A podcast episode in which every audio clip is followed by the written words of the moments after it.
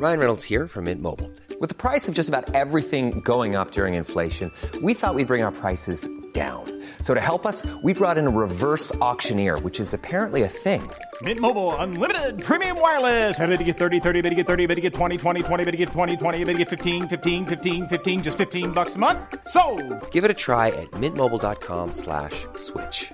$45 upfront for three months plus taxes and fees. Promo for new customers for limited time. Unlimited more than 40 gigabytes per month. Slows. Full terms at mintmobile.com. Hey, it's Ryan Reynolds, and I'm here with Keith, co-star of my upcoming film, If, only in theaters May 17th. Do you want to tell people the big news?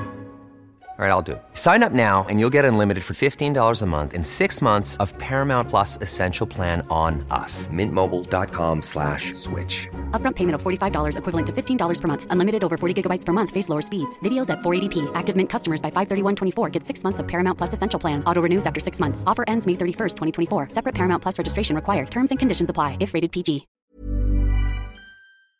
You're listening to the sound of London. This is Londonist Out Loud. I'm N. Quentin Woolf. And this week I'm asking, what does it take to keep a public house, both in the sense of preserving those boozers that have some architectural or design merit, so that future generations can enjoy them, and on a more fundamental level in these tough economic times, keeping the front door open and the booze flowing. Where better to find answers than in Stoke Newington at the Rose and Crown. Hey baby, let me take you down to a place of strange sights and sounds. You ain't never seen the like before. Just a stone's throw from your front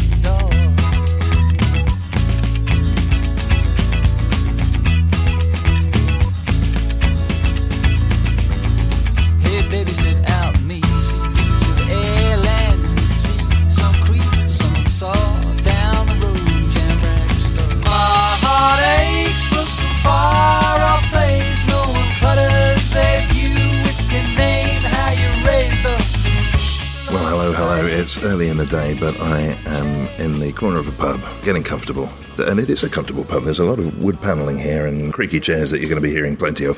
And it's been a, a late night for me, so I think I might just stay here for the rest of the day. Um, I don't know if my guests are going to be able to do that, though. They are Emily Gee from Historic England and Martin Harley. And Martin, you're the landlord here. Thanks for having us. Morning. Late night for you as well with the rugby. Indeed, it was. Um, but uh, we're all right. We're feeling. We'll battle through. We'll get. We'll do our best. of course, by the time this goes out, the winners of the rugby will be known. Oh, is that right? Yes. Uh, How's it shaping up from your side? well, I think I've, I'm going to back England Wales final. Actually, even though controversial as it may seem, that's what I, I still figure now is the time to get your bets on. So if you're hearing this in after 31st of October, then uh, I can make a complete arse of myself, or I could be very clever. So England Wales final for me. We could edit this to, to uh, save your dignity, but with the Rose and Crown in Stoke Newington, and it's before opening time. Why are we here? Um, we're here because this is one of about 20 pubs from the interwar period, which was listed by Historic England, on advice of Historic England, by the government a few weeks ago. And it's one of a, a series of what we call reformed or um, improved pubs from the interwar period, which was a, a new wave of pub building. Um, and this is a really lovely and special example. So it's been listed at grade two. It's on the National Heritage List for England. And it's a, it's a really remarkable building as part of an important social movement in that period. And we'll talk about why in uh, great detail, no doubt. When you say the advice of Historic England, where was the impetus for marking these buildings out as special? Where was that coming from? Well, Historic England decided to do a, a project on the interwar pub around the country, a research project. So, colleagues in our research group did a lot of work looking at the survival of interwar pubs, um, their architectural development, the, the, social reason for them, why they were a special building type. Um, and it's partly because they're under threat. Um, it's a building type that we haven't known a huge amount about nationally, and um, pubs are closing, pubs are pubs are being demolished, pubs are changing use, and it's really important that Historic England is sort of at the, the leading edge of research into this building type. So colleagues did lots of work to work out how many there were, why they were built, who who designed them, who, which breweries built them, um, and then from that work, with a really strong kind of national context, we're able to identify the strongest candidates for listing. So, of the about 3,000 that were built in the 1920s and 30s, um, we could work out those which survived the best, which were the most architecturally important, and then identify which should be listed. Um, and that's where our team comes in. We're part of the listing group, and so we looked at all of the pubs um, that were identified as the strongest candidates and recommended about 20 for listing um, around the country, but about half of those are in London. Um, and they add to, so about, I think we listed about nine pubs in London from the 1920s and 30s, of which this is one.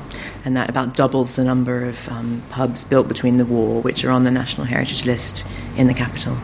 Maybe a good moment to describe the place. And I'm conscious, Martin, that you must see this with a very particular eye. Yeah, that's tricky. I, I think it's a, it's a, an oldie, worldy, oaky affair, really. Uh, um, obviously, lots of wood panelling. I always, I always say it's kind of a, it's a real, it's a great winter pub, really, because of the log fires, because of the fireplaces, because of the oak panelling. You know, there's no finer place to be late at night when the you know, drinking some mulled wine, sitting next to the fire, with candles on, you know, and obviously you've got a great view of Church Street because of the, the, open window there. So, um, yeah, I, I, think it's a really kind of uh, a winter feeling pub. There's no outside space as such. It's a warm pub. It's, a, it's got a, a, great feeling you walk in.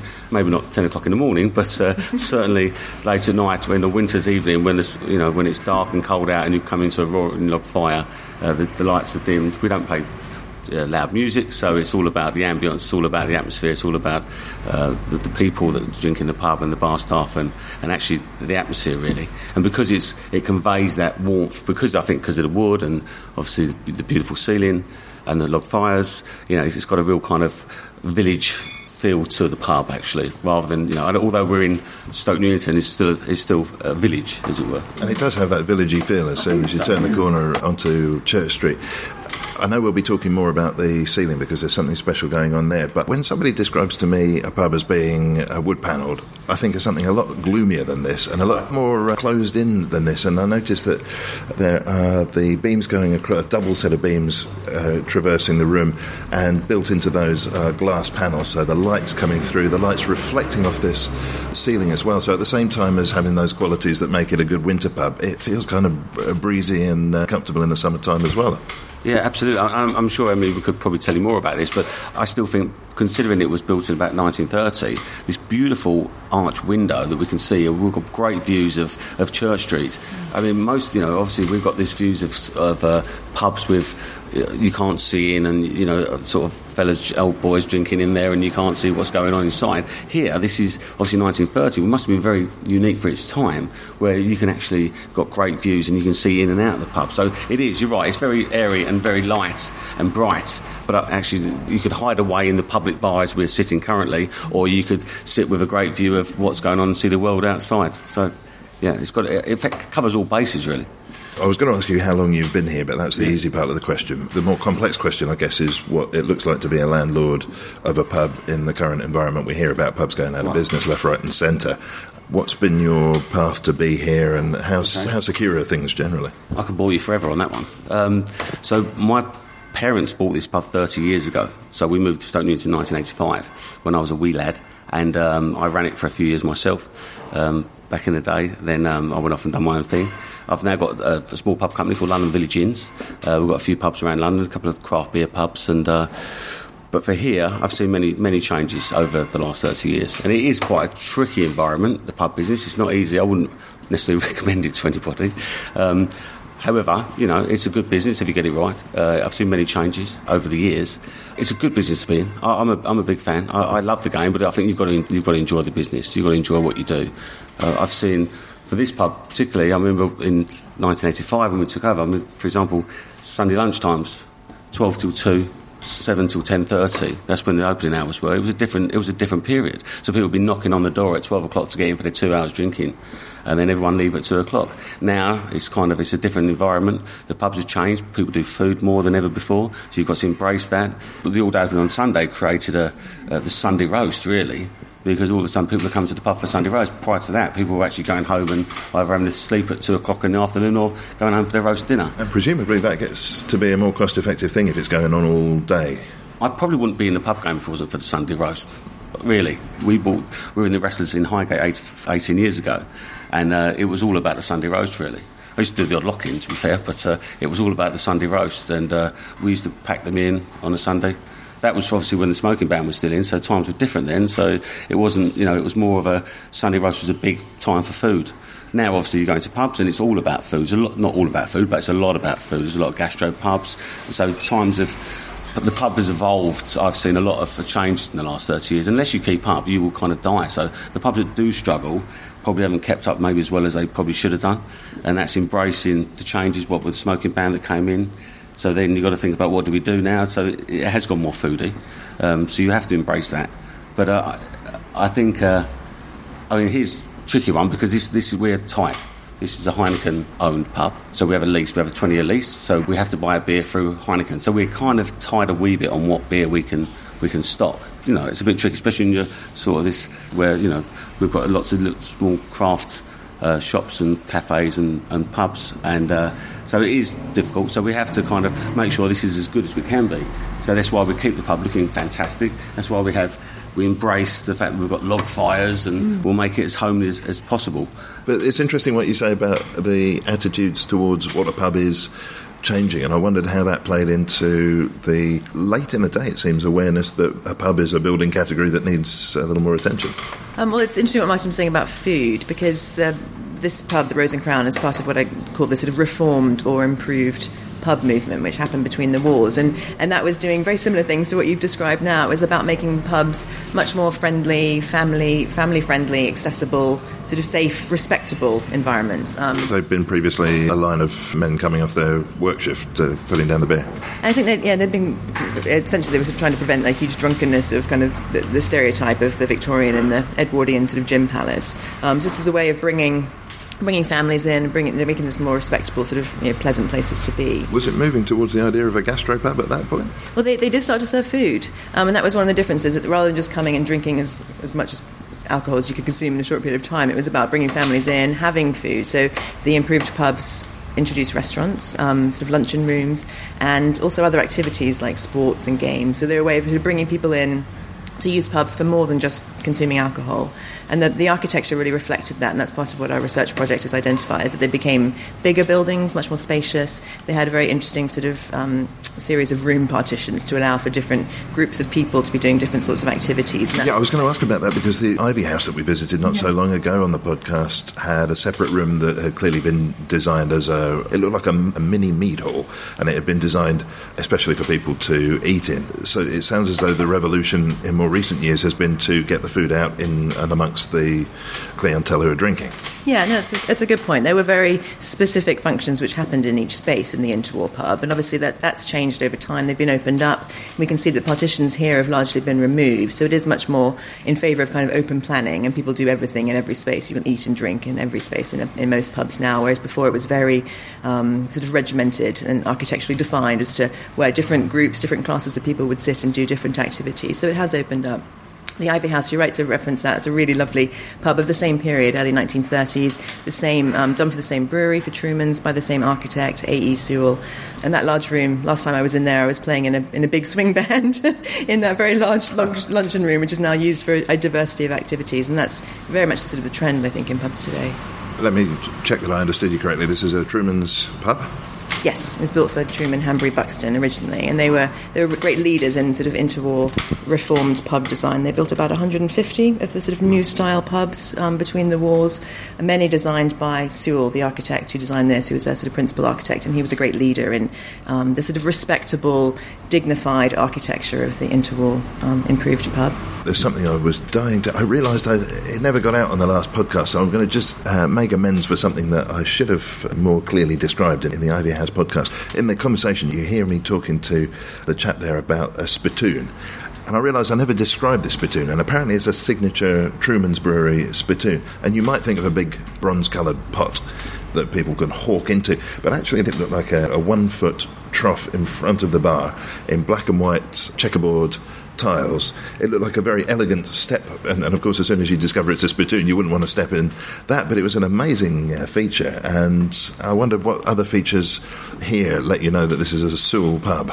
Well, there's, there's a particularly lovely feature, which is a rare survival in, in this pub that's above our heads, and that's the, the vitrolite ceiling. Oh, right, yes. Now, what is vitrolite? Vitrolite is a opaque, kind of milky glass manufactured by Pilkingtons, um, and it's it's quite shiny. It looks sort of like um, well, it looks like glass really, or a little bit like a sort of shiny linoleum on the ceiling, and it's in a series of grids or panels. Um, it's kind of a reference to the earlier sort of pressed tin metal ceilings that you see in commercial buildings. So it's here. It's a lovely. What colour would you describe it as? A sort of a milky it yellow. Be, it should be brilliant white, actually. Oh, right. you might have to go to work. That's closer to lime than white. Well, actually, uh, it's a funny story. Uh, in about 19, God, 89 or something, uh, we uh, I think Arsenal just won the league, and there was lots of sh- champagne stains on the ceiling. So my granddad, well, I think my mum and dad were away. My granddad and I got the ladders out and we started to to clean the champagne marks off off the ceiling and realised it wasn't this musky, orangey colour. It was actually was indeed brilliant white. So we obviously wiped one, and then uh, we had to do the lot, which was pretty grim. Well, as you can see, is over on that uh, in the what would have been the old off licence once upon a time. They've had a go there, and I think they've given up. So they've done half of it. So or they've done a tenth of it. Uh, so there's still work to do. So it will be done again. In fact, on the back of this, it will definitely be done. It's kind of got to be now, hasn't it? So it has to be. So it's actually yes. The truth is, it should be brilliant white, not uh, not slightly off creamy colour. Yeah. In all seriousness, though, many years of smoking in pubs must have done some serious damage to their stroke, particularly with your interests, Emily, in preserving the building and preserving the character of the building. And uh, smoking ain't good for any of those things. No, I guess it sort of adds over the years. It's kind of added a kind of patina or um, a sort of a quality that fits with what Martin was saying about this being a sort of homely, warm sort of pub. But yes, it probably it's interesting. It would have been white, but it gives a lovely kind of modern, clean effect. And what's interesting about the pub is that it's it's very much in what we call a neo-Georgian style, um, which is sort of. Um, was considered very respectful, dignified kind of architecture, looking back to you know to previous centuries, um, but sort of slightly updated for the modern period. But the vitrolite ceiling really is is very modern. I mean, it was quite sort of cutting edge um, material to use in that period, and the shininess that you can see as you look across the pub really makes it feel very up to date and modern for the 1930s, and clean as well. And that's also fits with this idea of improved improved pubs being respectable places, but also you know clean places where you know families could could sit and, and feel comfortable. So I wonder how many pubs have actually had it in and taken it out over the last uh, 75 years. It'd be quite interesting tonight or 85 years. Yeah. Because it is, a, it is, a, it adds a lot of value to this pub, doesn't it? Yes. It looks fantastic, and you're right. If once cleaned and it's brilliant white, it is, it is a fantastic, it's a fantastic at, at, attribute to the pub for sure. It's very rare. I mean, there, there, there aren't that many ceilings like this that survive, so it's lovely that you've, you've got it. And we d- definitely mentioned that in the listing. Um, listing is a way of recognising what's special about a building. So we record in the list entry what features are the most important ones to, to preserve and to maintain in terms of character. And that's certainly something that's mentioned in the list entry for, for this building. Could we talk through those choices or, or the principles behind those choices? I wonder whether something that seems valuable now, uh, whether there's any chance of the aesthetics of the day today being allowed to influence what is deemed to be important or not, historically speaking. How, how do you balance present tastes against um, keeping things that might in the future seem to be important to, to future generations? Yeah. Well, listing is a way of um, protecting and celebrating special architectural and historic interests. So, when a building is listed, we um, we do set out what's what's special about it, both historically, but also in terms of the building's fabric. Um, and we will mention in there what are original features, what are special features, and it's it's a guide really for owners and for um, managers of buildings to, to work out what should be kept. So it doesn't mean a building can't ever change, um, and it might be that there are certain features in here that in the future you, you might want to alter, and you would have a conversation with the local planning authority about what was appropriate to, to change. And, and economic factors can come into play, or social change can, can be a factor at that point. But when the building's listed, we really describe it um, sort of as it is now and, and why that's significant. Listing is really a way of sort of recognising significance. Could we think about uh, perhaps another of the pubs in London that's been recently listed, and uh, wh- what are the features there that stood out for you on, on the strength of which the pub was listed? Um, well, most most of the London ones, certainly half of them are, are also Sewell pubs, and so they're similarly in a kind of neo-Georgian style. We haven't actually looked at the outside of this one, but many of them will have um, the same sorts of features that we see here: sort of big, grand sash windows. Um, Sort of swags, little sort of strings of, of, of floral decoration. Um, this pub has a number of doors and windows, and that's quite significant. The other other pubs that we've listed in London have those as well, and they're important because they help to indicate or signify what was happening inside and how the, the internal kind of plan form and arrangements, how the building was used socially, is reflected in the architecture. And so that's a quite an important aspect of all the pubs that we've listed in London. Um, and one of the things that we look at in terms of listing is not only special architectural quality, but also how well a building survives. So that's a, a really important factor, particularly for public houses. We look at you know, what survives in terms of panelling, fireplaces, the, the bar counter, other sort of fixtures and fittings. And this pub is, is lovely because so much of those internal fittings survive. There's a lot of um, built in um, inlaid work saying Truman's, and that's lovely because it gives a really strong kind of reference to the historic origins of the building. So, one of the things I know that organisations that preserve buildings, historic buildings for the future, sometimes find themselves looking at is rather than the exceptional, the extremely ordinary. They might be looking at a typical council flat of a particular period and saying, okay, we need to preserve that so that we know what that looked like. Is there any danger by celebrating the interesting architecture of, and uh, design of Sewell that just really humdrum examples might get overlooked? It's it's certainly something that we consider because we obviously want to represent the, the broad spectrum of history on the National Heritage List. So listing isn't just about celebrating the most grand, important architectural examples. I mean, while, while this is a, a, a beautifully designed pub and was, it was you know, quite well designed and well made, high quality materials for the time, it's not you know, it's not the sort of grandest of commercial architecture. So it, it is, in a sense, representing um, ordinary life from the 1930s, but just in a particularly well preserved and beautifully made example. Um, what's really interesting about this pub, we could talk a little bit about the partitions and the fact that the different spaces were originally designed to to do different things, and that's very well reflected in, in the architectural fabric which survives. And it's it's a nice way of being able to read the past, being able to read ordinary life of the past through the building today. And we're sitting in um, we're sitting in the, the, public. bar. Public bar. Exactly. Actually, it fascinates me actually that it was separated. And like you said earlier, it was almost different class of people going to their own bar. They knew where they should belong almost. So this would be the public bar where we're sitting now. And what was fascinating was because it was the workers and the, the, lads would come into the public bar, but the beer was cheaper. So it was in the same space, but the beer was 10 or 20% cheaper. They would charge 10 or 20% cheaper. For the same beer? For the same beer, depending on where he was sitting in the pub. But it would have his own entrance. So as you can see, this pub's got uh, four different doors, and you'd have five bars in here. So you'd have, a, you'd, have a, you'd have a public bar, you'd have a snug. Apparently, the snug would be where sort of the landlord and his mates kind of hung out in that kind of area of the bar.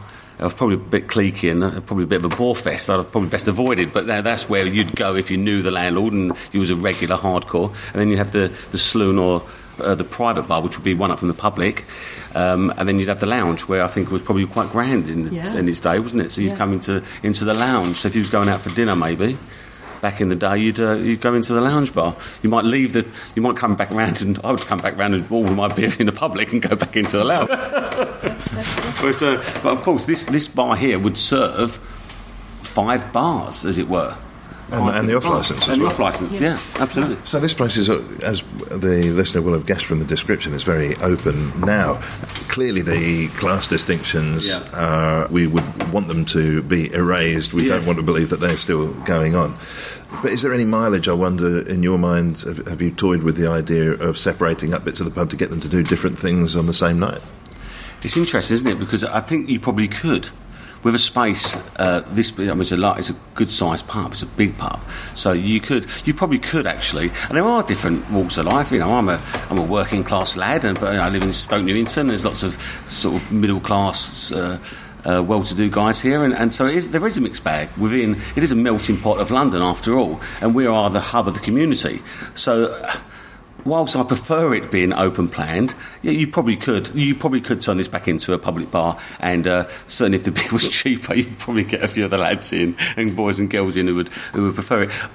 Yeah, I think there's probably mileage. Whether you'd want to go back there, no. I prefer the fact. The great thing about pubs is that it is a great melting pot, and and uh, you, your local scallywag could talk to the Lord of the Realm, and they could sit next to each other at the bar and, and get on famously. And I, that's what I love about pubs, and that's what's great about Stoke Newington, and a lot what's great about London personally. The fact that we all do mix together, and the pubs, you know, that's what makes our pubs national treasures for me. Is that we all can come together in a boozer uh, for wh- whatever your history is, and enjoy a pint of beer together. So, I, so for me, whilst I think you probably could do that, I prefer the fact that it's open plan and it's probably it's become open plan for a reason. You know, the idea of having five different bars for five different depends on what your mood is and what sort of you know where you go to work is a bit draconian, really. So the fact that it is open plan, I think, speaks speaks uh, volumes about the way London is today. So I think it's a good thing. Well, we're going to stick a break in just there. We're going to get On that bombshell. We're, we're going to we're going to find out what our sponsor has to say, and please do do uh, support the sponsor, please, because they're uh, keeping us doing what we're doing. Uh, we're going to be uh, back after that, and we'll be talking a little bit more about Stoke Newington, I think, and also about the organisation that is looking after uh, buildings from the past and making sure that they continue to be buildings from the present. We have teamed up with audible.co.uk to offer you a free audiobook of your choice. All you have to do is register for one month free trial to claim your free audiobook. There are over 150,000 to choose from. The 30 day free trial means you can choose a free audiobook, which is yours to keep whether or not you decide to cancel in the trial period. And there's more good news. If you trialed the service over 12 months ago, the good people at Audible are giving you a chance to get your hands on another audiobook for free. So sign up at www.audible.co.uk forward slash Londonist. Londonist Out Loud is free every week. You can support the show. It's that time of the year. Your vacation is coming up. You can already hear the beach waves, feel the warm breeze, relax, and think about work. You really, really want it all to work out while you're away. Monday.com gives you and the team that peace of mind. When all work is on one platform and everyone's in sync, things just flow wherever you are. Tap the banner to go to Monday.com. Ever catch yourself eating the same flavorless dinner three days in a row? Dreaming of something better? Well, HelloFresh is your guilt free dream come true, baby. It's me, Keke Palmer. Let's wake up those taste buds with hot, juicy pecan crusted chicken or garlic butter shrimp scampi. Mm. Hello Fresh. Stop dreaming of all the delicious possibilities and dig in at HelloFresh.com. Let's get this dinner party started. There's never been a faster or easier way to start your weight loss journey than with PlushCare. PlushCare accepts most insurance plans and gives you online access to board-certified physicians who can prescribe FDA-approved weight loss medications like Wegovy and Zepbound for those who qualify. Take charge of your health and speak with a board-certified physician about a weight loss plan that's right for you. Get started today at plushcare.com slash weight loss. That's plushcare.com slash weight loss. plushcare.com slash weight loss. And Londonist via the Londonist shop, where you'll find excellent gift ideas, including London postcard t shirts, The Secrets of the Tube DVD, chunky logo mugs, tote bags, hoodies, the Inspector Sands tea, and the Londonist Oyster card holder. Treat yourself, support us, and share your love of London at londonist.com slash shop. You're listening to Londonist Out Loud. I'm N. Quentin Woolf with me, Martin Harley, the landlord of the Rose and Crown here in Stoke Newington, and Emily Gee of Historic England. And the phrase I'm not allowed to use on the podcast is. we can't even say it. It's like the name of he who cannot be named. no, not not allowed at all. But um, we were talking about the fact that the organisation English Heritage um, was. Do you, do you know what? A load of interference just kicked in on the mic at that point. It might be that we're. Well, you got a phone bill. Oh yes. Ah. Sorry. Yeah, it's just it's a corporate it's a corporate Who, phone. is it Historic England that was calling you just then? Um, no, I think it might have been the, the minicab actually. Oh, okay. I imagine. They really are policing this. I think you should delve deeper in that one. Yeah, yeah, there's something Yeah. suspicious. It's, re- it's really not an issue. I mean, it's um, but I can I can. I'm mention- intrigued myself. So yeah, so what what is the deal there with the change of name? What's happened? All right. So, um, so I work for Historic England, which is an arm's length body. We work for the Department for Culture, Media and Sport, um, and we do an, a number of different functions. One of which is listing, um, but also research and policy and planning um, issues. And we, we used to be part of English Heritage, um, had been for, for over 20 years. But in, in April, the organisation split into two. So English Heritage still exists as an organisation, but that's now a charity, and that looks after the historic properties that are in our care and guardianship. So in London, for example, Kenwood House um, is, is cared for by English Heritage, and we are now called Historic England. So there's the functions have split, but we continue to be. Um, Obviously, friends and brothers and sisters alongside each other, but doing different sorts of work, but all, all towards supporting the historic environment as a whole. And what have you got your eye on in London? I, I, know uh, maybe this might be a sensitive question. I know anything to do with uh, planning and uh, people buying and selling property in the capital always uh, comes with non-disclosures and things like that. So, as far as you're able to say, what sort of thing have you got your eye on preserving in uh, the capital at the moment? Right. Um, well, in, in listing, we do two different strands of work. One is that we're still very responsive. So, if a building or a site is under threat, and if it's significant, then, then we, we will turn to look at it as, as soon as we can and to, to say whether or not it should be protected. So, we will always continue to have that kind of responsive function. Um, it's something that, as an organisation, we've we've always been set up to do to um, to protect things that need protecting. Um, but we also um, do much more strategic work these days. So we look at thematic projects like, for example, the Interwar Public House. And a number of other projects to help sort of provide a national context from which we can protect the best examples before they're threatened and help to um, sort of provide clarity and certainty for owners. So at the moment, um, we do work across all different types of you know, buildings, landscapes, archaeology, but at the moment we're looking um, at a number of um, well, a project on post-war public sculpture, um, which again is something which is, is much loved. It's it's um, public sculpture is something that enlivens the, the public and civic realm for all of us, and we all sort of love um, the, the, importance of art in the public realm. But it is under threat.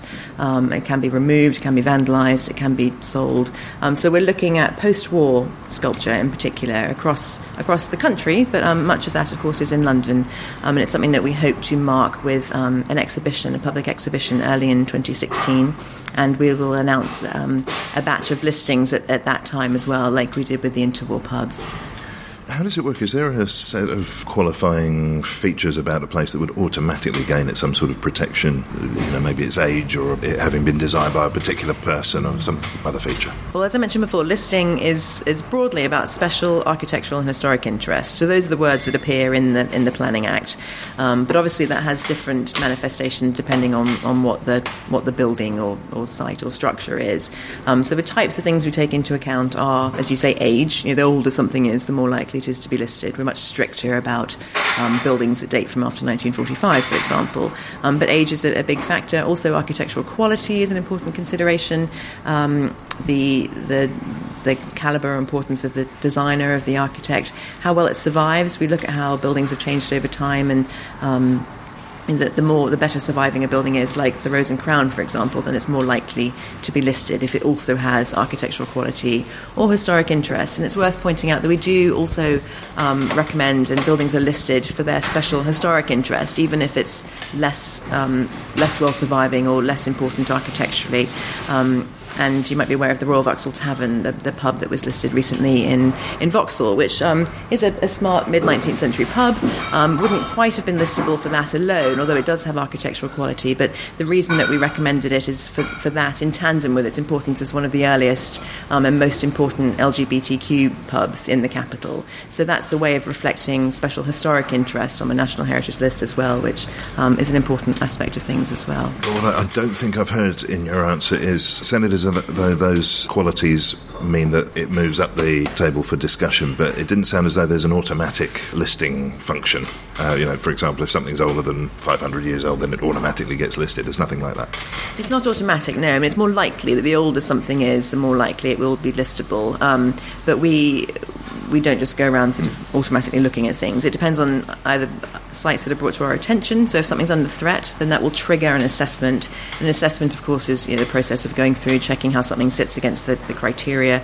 Um, we publish a number of what we call selection guides online, which are really accessible documents on every type of building, which sets out the kinds of things we look for. So there is one, for example, on commercial buildings, which talks about what we look for in a pub when we're seeing if it should be listed. So how much was, was, was this triggered by the fact that the two property developers just turned up one afternoon and knocked that pub down in northwest London? I mean, was that a was that a trigger for actually we have to we have to preserve our pubs here?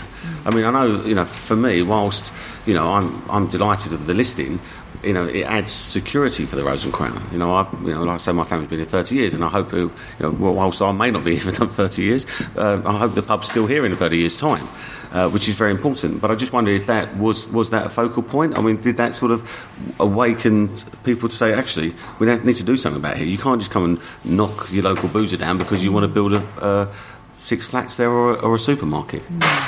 Um, Yes, I mean that the, the pub, which the, the, Carlton Tavern you're talking yeah. about in, in Maida Vale, which was um, was demolished. It was a building that we were looking at as part of the project. Right? Um, so, as I mentioned before, one of the triggers for the for the research project as a whole was that the threat and vulnerability to the building type, um, and that's a, a, sort of prime example of really while the project was underway, that the pub was demolished. We were assessing it for listing.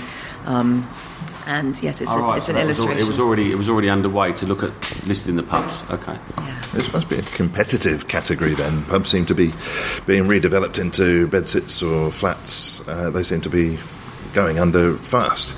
Well, in terms of in terms of what, what would be listable, it has to be special nationally. So um, we would it's a, it's, it's very selective. Um, so not not automatically every pub for the interwar will be would be protected. As I say, about 3,000 were built, and we've just there maybe you know fewer than 100 on the national list. So it's um, it's selective in that sense. We have to compare one to another, and they have to be really good architecturally and, and surviving well and historically important to be listed. Of those 3,000 that were built, how many survive?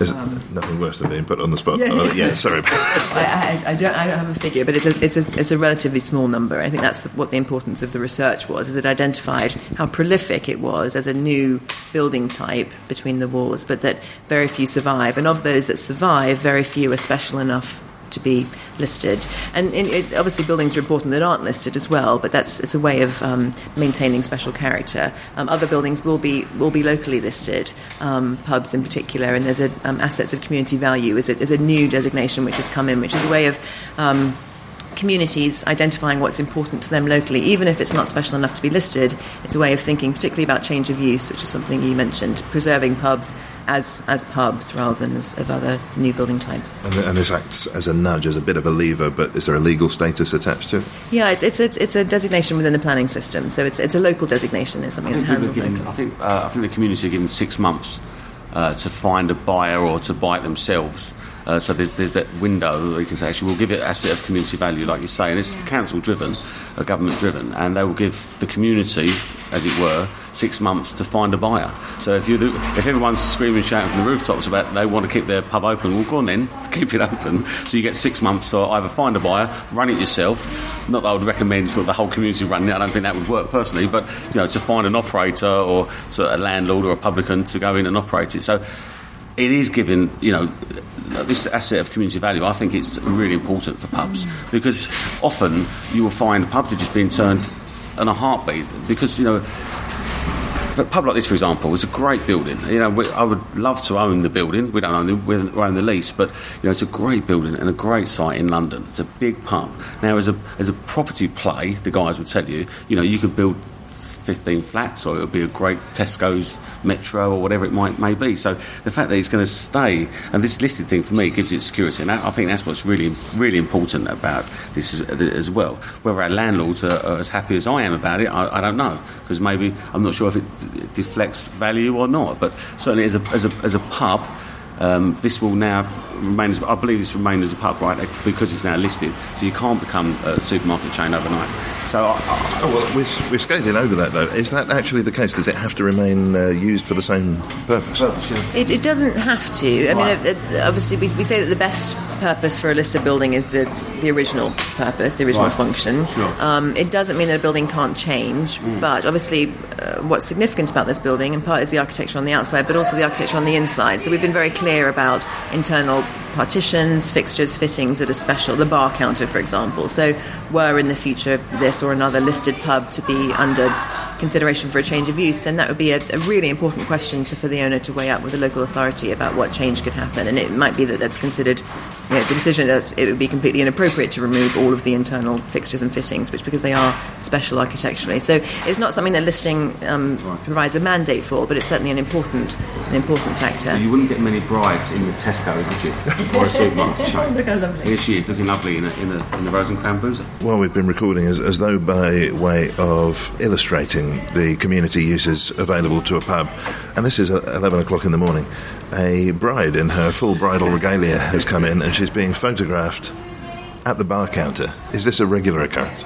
Actually, it is, funny enough. We're, we're fortunate enough to be uh, opposite the town hall, Stoke Newington Town Hall, and next to a church. Uh, so we, and of course, we have a beautiful uh, six bedroom uh, boutique guest house upstairs. So it's an ideal place to come and, and put the family up and uh, get married across the road and uh, come down and have a few uh, sherbets along the way. That's our ideal.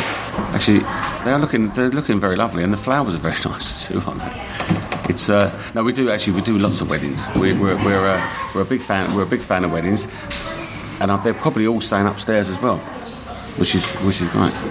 So I'm worried that we've uncovered a potential pitfall in this listing scheme, which it, sounds like if somebody who bought this place to live in is prepared to do so with the bar counter intact and the place still looking like a pub. I mean, it would be a weird person who did that, but it sounds as though the pub trade within it is not uh, preserved. Well, actually, that's interesting. Just uh, li- listening to Emily there when she said, actually, it doesn't need still to be a pub.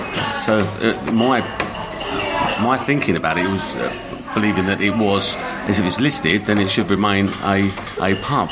So that's that's interesting, and I'm sure there's plenty of ways around it. Hopefully, um, hopefully, it's all about the local community, and because I was mentioned earlier about the, the asset of community value, it does indeed, I believe, has to stay as, as, as it is. So hopefully, there's enough there's enough people that you know love this pub and their own local boozers up and down the country that will will fight for them. Uh, they are I think our, our, local boozers are so important to the community. I really do. I mean, a lot of people come out late at night, might be by themselves. You know, they can't go anywhere else, but they come to their local pub. And I think it's. Uh, you know, it adds so much weight to the community. So I, I think we should fight for them. I, am a big fan. We're not going anywhere. We've been here, like I say, the family's been here for 30 years. Hopefully, we'll be here for another 30 years. As far as as far as change of use goes, um, I'm sure there's some unscrupulous characters that would like to change it into. I'm sure. What, what do you think this could be apart from a boozer? What else could it be? With the bar counter intact. With the bar counter intact. Okay. Well, uh, okay. I think it should be a model railway shop. That's interesting. I, think I would because it's a nice big curved bar. I would run my N gauge railway around there. I think all by yourself. Yeah, all, just me, just and I'd, I'd, be wearing my uh, my little peaked uh, train driver's hat. But you'd be daft to take the beer pumps out. You leave a couple of beer pumps in, surely, so you could still pour yourself a beer while you do. It. Well, maybe I'll turn those into speed controllers. Put the old hand pumps, maybe, but not the other ones. You get rid of the old ones, keep the hand pumps. keep rid of the old ones.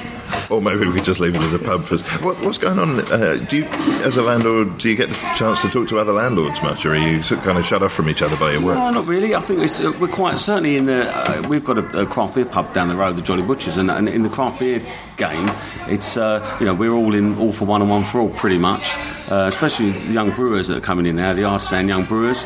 Uh, it's a big scene, and everyone looks out for each other.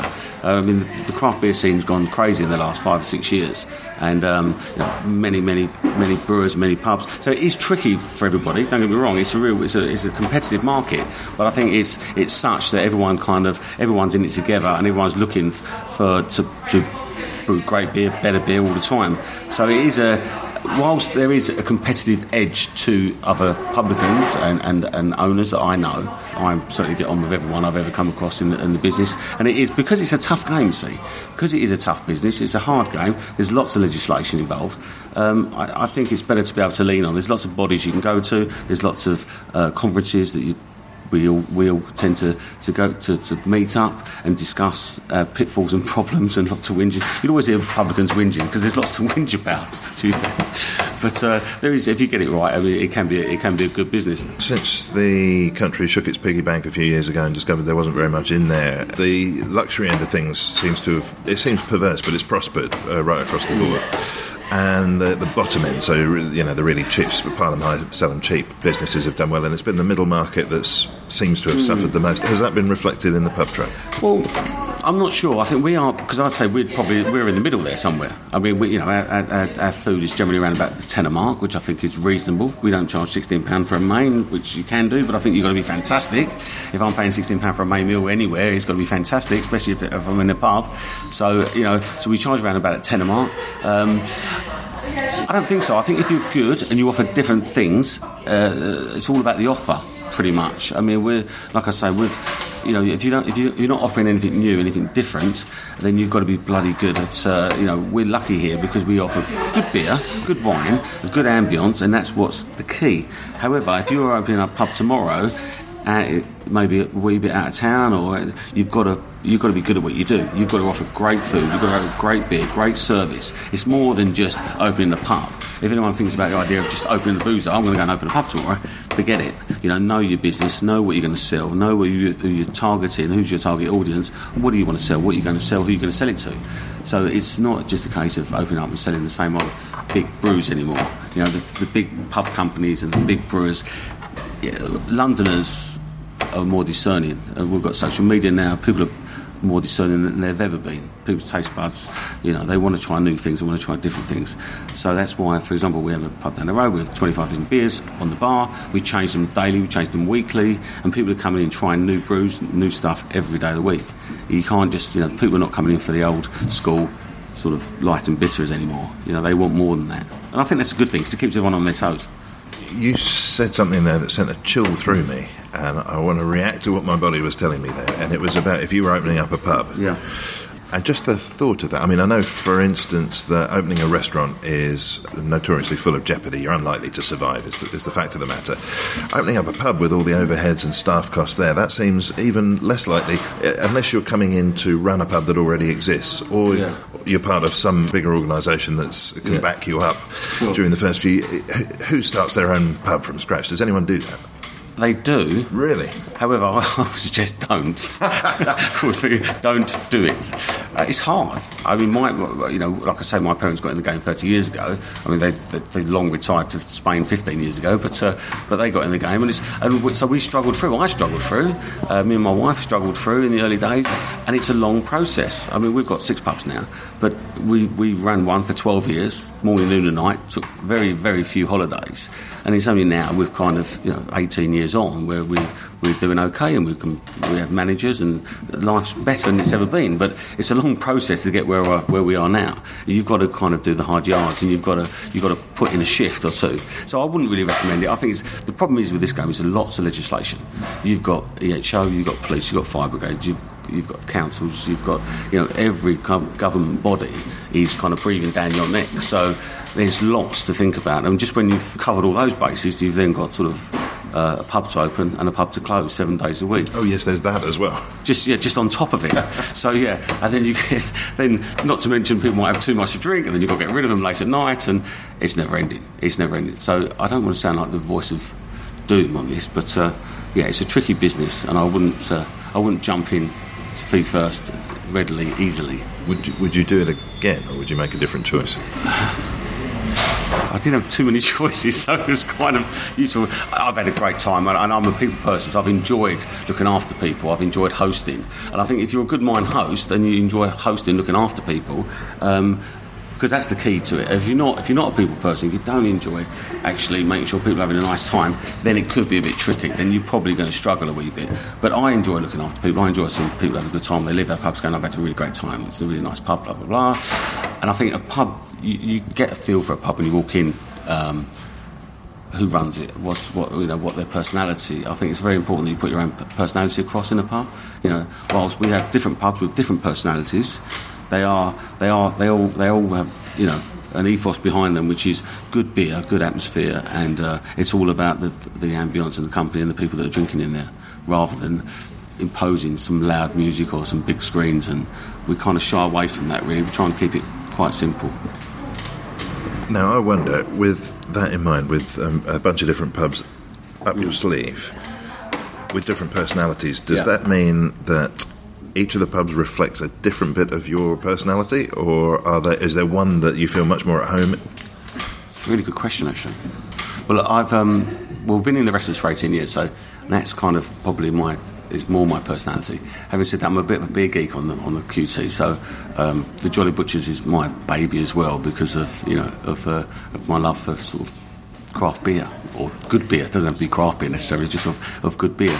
So yeah, you're probably right. And of course, this is this is I love. This pub I love because it's in the family. It's been in the family 30 years. So so yeah, there's probably there is a lot of that actually. It, it, it is about your personality, and I think if you were to get into the business, I think you, it's got to be about what you love, and you've got to be about what you like.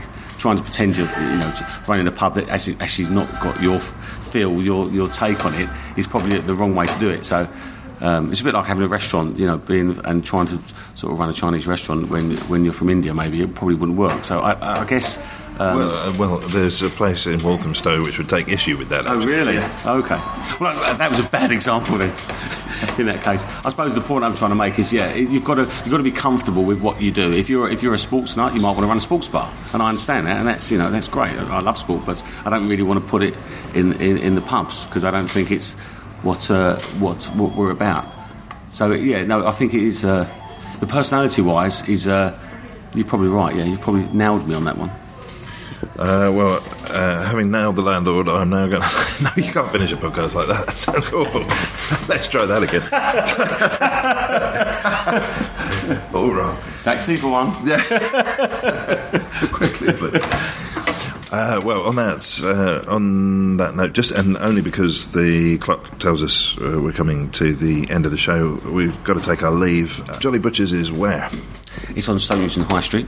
Ah, so you're keeping it very local. Yeah, we're local. Yeah, we've, we've also got the uh, the Crown and Anchor in Brixton, which is also a sister pub to the Jolly Butchers, which is also a fabulous uh, craft beer pub as well. Yeah. And then there's the Rose and Crown here where we've recorded. And uh, if you want to attempt a sighting of Martin Harley, then you know where to go. For today, though, we've got to call it a day. Emily Gee and Martin Harley, thanks very much. Great, thank you very much for having me in this lovely building. Thanks, mate. All the best.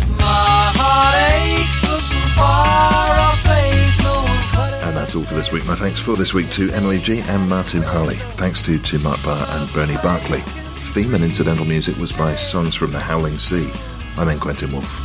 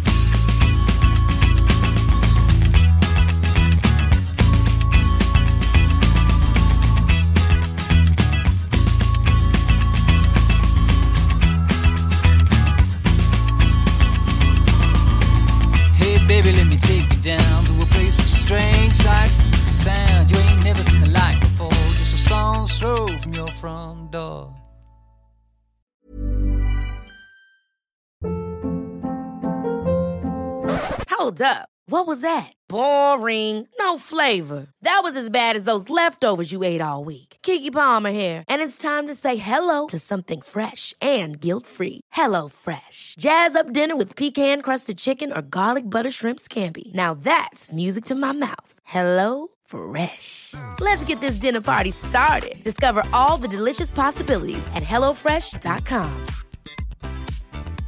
Even when we're on a budget, we still deserve nice things. Quince is a place to scoop up stunning high-end goods for 50 to 80% less than similar brands. They have buttery soft cashmere sweaters starting at $50, luxurious Italian leather bags, and so much more. Plus, Quince only works with factories that use safe, ethical, and responsible manufacturing. Get the high-end goods you'll love without the high price tag with Quince. Go to quince.com/style for free shipping and 365-day returns.